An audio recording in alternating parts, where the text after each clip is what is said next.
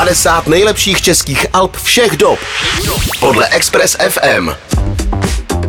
Posloucháte večerní show na Express FM, kde se každou středu připomínáme jedno z nejlepších českých alb, hudebních alb samozřejmě. Tentokrát nás čeká přesně polovička našeho žebříčku 50 nejlepších českých alb. Mrkneme na číslo 25, kde se umístila deska Baromantika Lenky Dusilové. Kariéra Lenky Dusilové je v mnohem fascinující. Nikdy nezůstala dlouho na jednom místě, je neustále na muzikantské cestě do neznáma a postupně vyzrála v jednu z nejcharizmatičtějších osobností na české hudební scéně.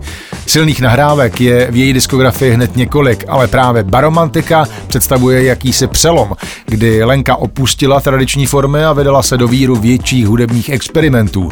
Zároveň ale tahle diska i přes veškerá zvuková a aranžerská dobrodružství obsahuje opravdu skvělé a silné písničky.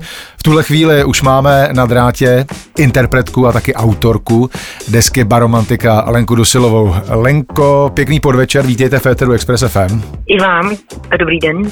Lenko, co vás jako první napadne, když se řekne Baromantika? Vstup do nějaký nový éry a vlastně takový nějaký svět mimo současnou realitu. A ještě se mi vybaví hodně Aljaška. Proč právě Aljaška? Protože hodně těch uh, nápadů, většina těch uh, vlastně semínek těch skladeb uh, a fragmentů vznikaly právě na Aljašce, kam jsem jezdila za tehdejším přítelem sklářem, který tam v zimě v jednom sklářském studiu tvořil věci na výstavy a tak. A já jsem tam s ním byla třeba vždycky tak měsíc až dva a, a byla vždycky hluboká zima, bylo tam třeba minus 11 až někdy až minus, minus 50 a uh, nedalo se tam za toho tolik jakoby podnikat, takže jsem se tam hodně ponořila do tvoření a začala jsem vlastně experimentovat tam s různými krabičkama a hodně hrála na kytaru a vlastně uh, nazbírala spoustu nápadů, které se pak proměnily uh, ve spolupráci s mými spolupracovníky, kteří desku produkovali a nahrávali ten konečný výsledek. Tak trošku jste odpověděla i na další otázku. Ta deska vyšla v roce 2011. Jak na tuhle dobu vzpomínáte?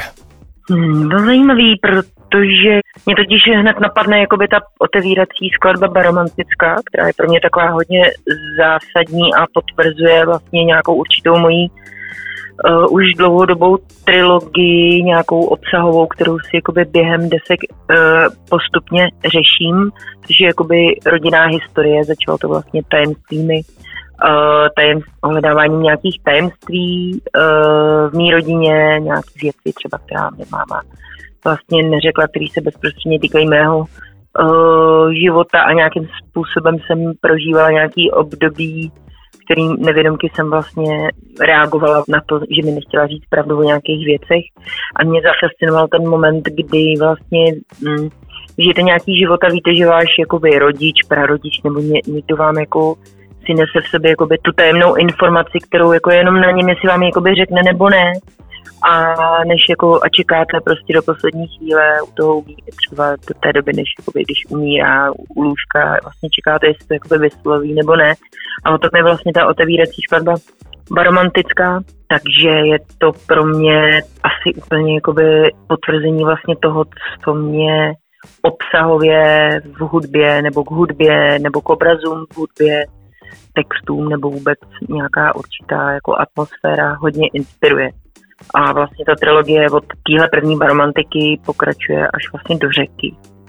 A všechny vlastně ty alba procházejí do nějaký minulosti hlubší, na řece hodně jako regresně až někam jakoby do minulého století, vlastně k první, k druhé světové válce, mým prarodičům, praprarodičům a trošku se to tam míchá s nějakou reminiscencí na současnost, protože nás vlastně věci z minulosti hodně ovládají. Takže vlastně romantika je pro mě takový jako vědomý vstup už uh, vlastně do téhle trilogie, která je pro mě silná a inspirativní. Můžete nám říct, eh, s odstupem toho času je to přece jenom více jak dekáda. Eh, jak z dnešního pohledu vnímáte tuhle tu desku? Je něco, co byste na ní po případě udělala jinak? My jsme ji vytvořili s velice silným hudebním týmem, z kterého se potom vlastně stala kapela Baromantika. Ten nápad dát dokupy čtyřhlavou partičku tří producentů a mě, eh, což měla Beata Hlavenková, moje dlouholetá vlastně spolupracovnice. A měla nápad, že té, v té době se vlastně dali, si vytvořili produ, hudebně produkční uh, duo její manžel Patrik Karpenský s Williamem Berešem, které můžete znát. Oba byli vlastně mm, stáli za kapelou Toxic a oni vzali všechny ty moje semínka, který, jsem, který vznikly na Aliošce a každý produkoval, vybral si nějakou skladbu a navzájem jsme se využívali na instrumentaci.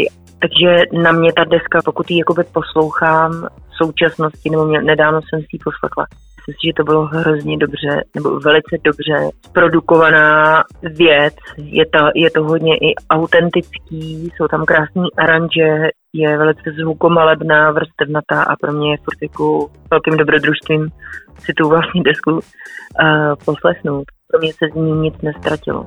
Tohle byla tedy Lenka Dusilová, my díky za váš čas, Lenko, a teď už se podíváme na 25. příčku mezi 50 nejlepších hudebních českých alb, konkrétně na desku Baromantika z roku 2011 a tak si dáme song Baromantická. 50 nejlepších českých alb všech dob. Všech dob. Podle Express FM.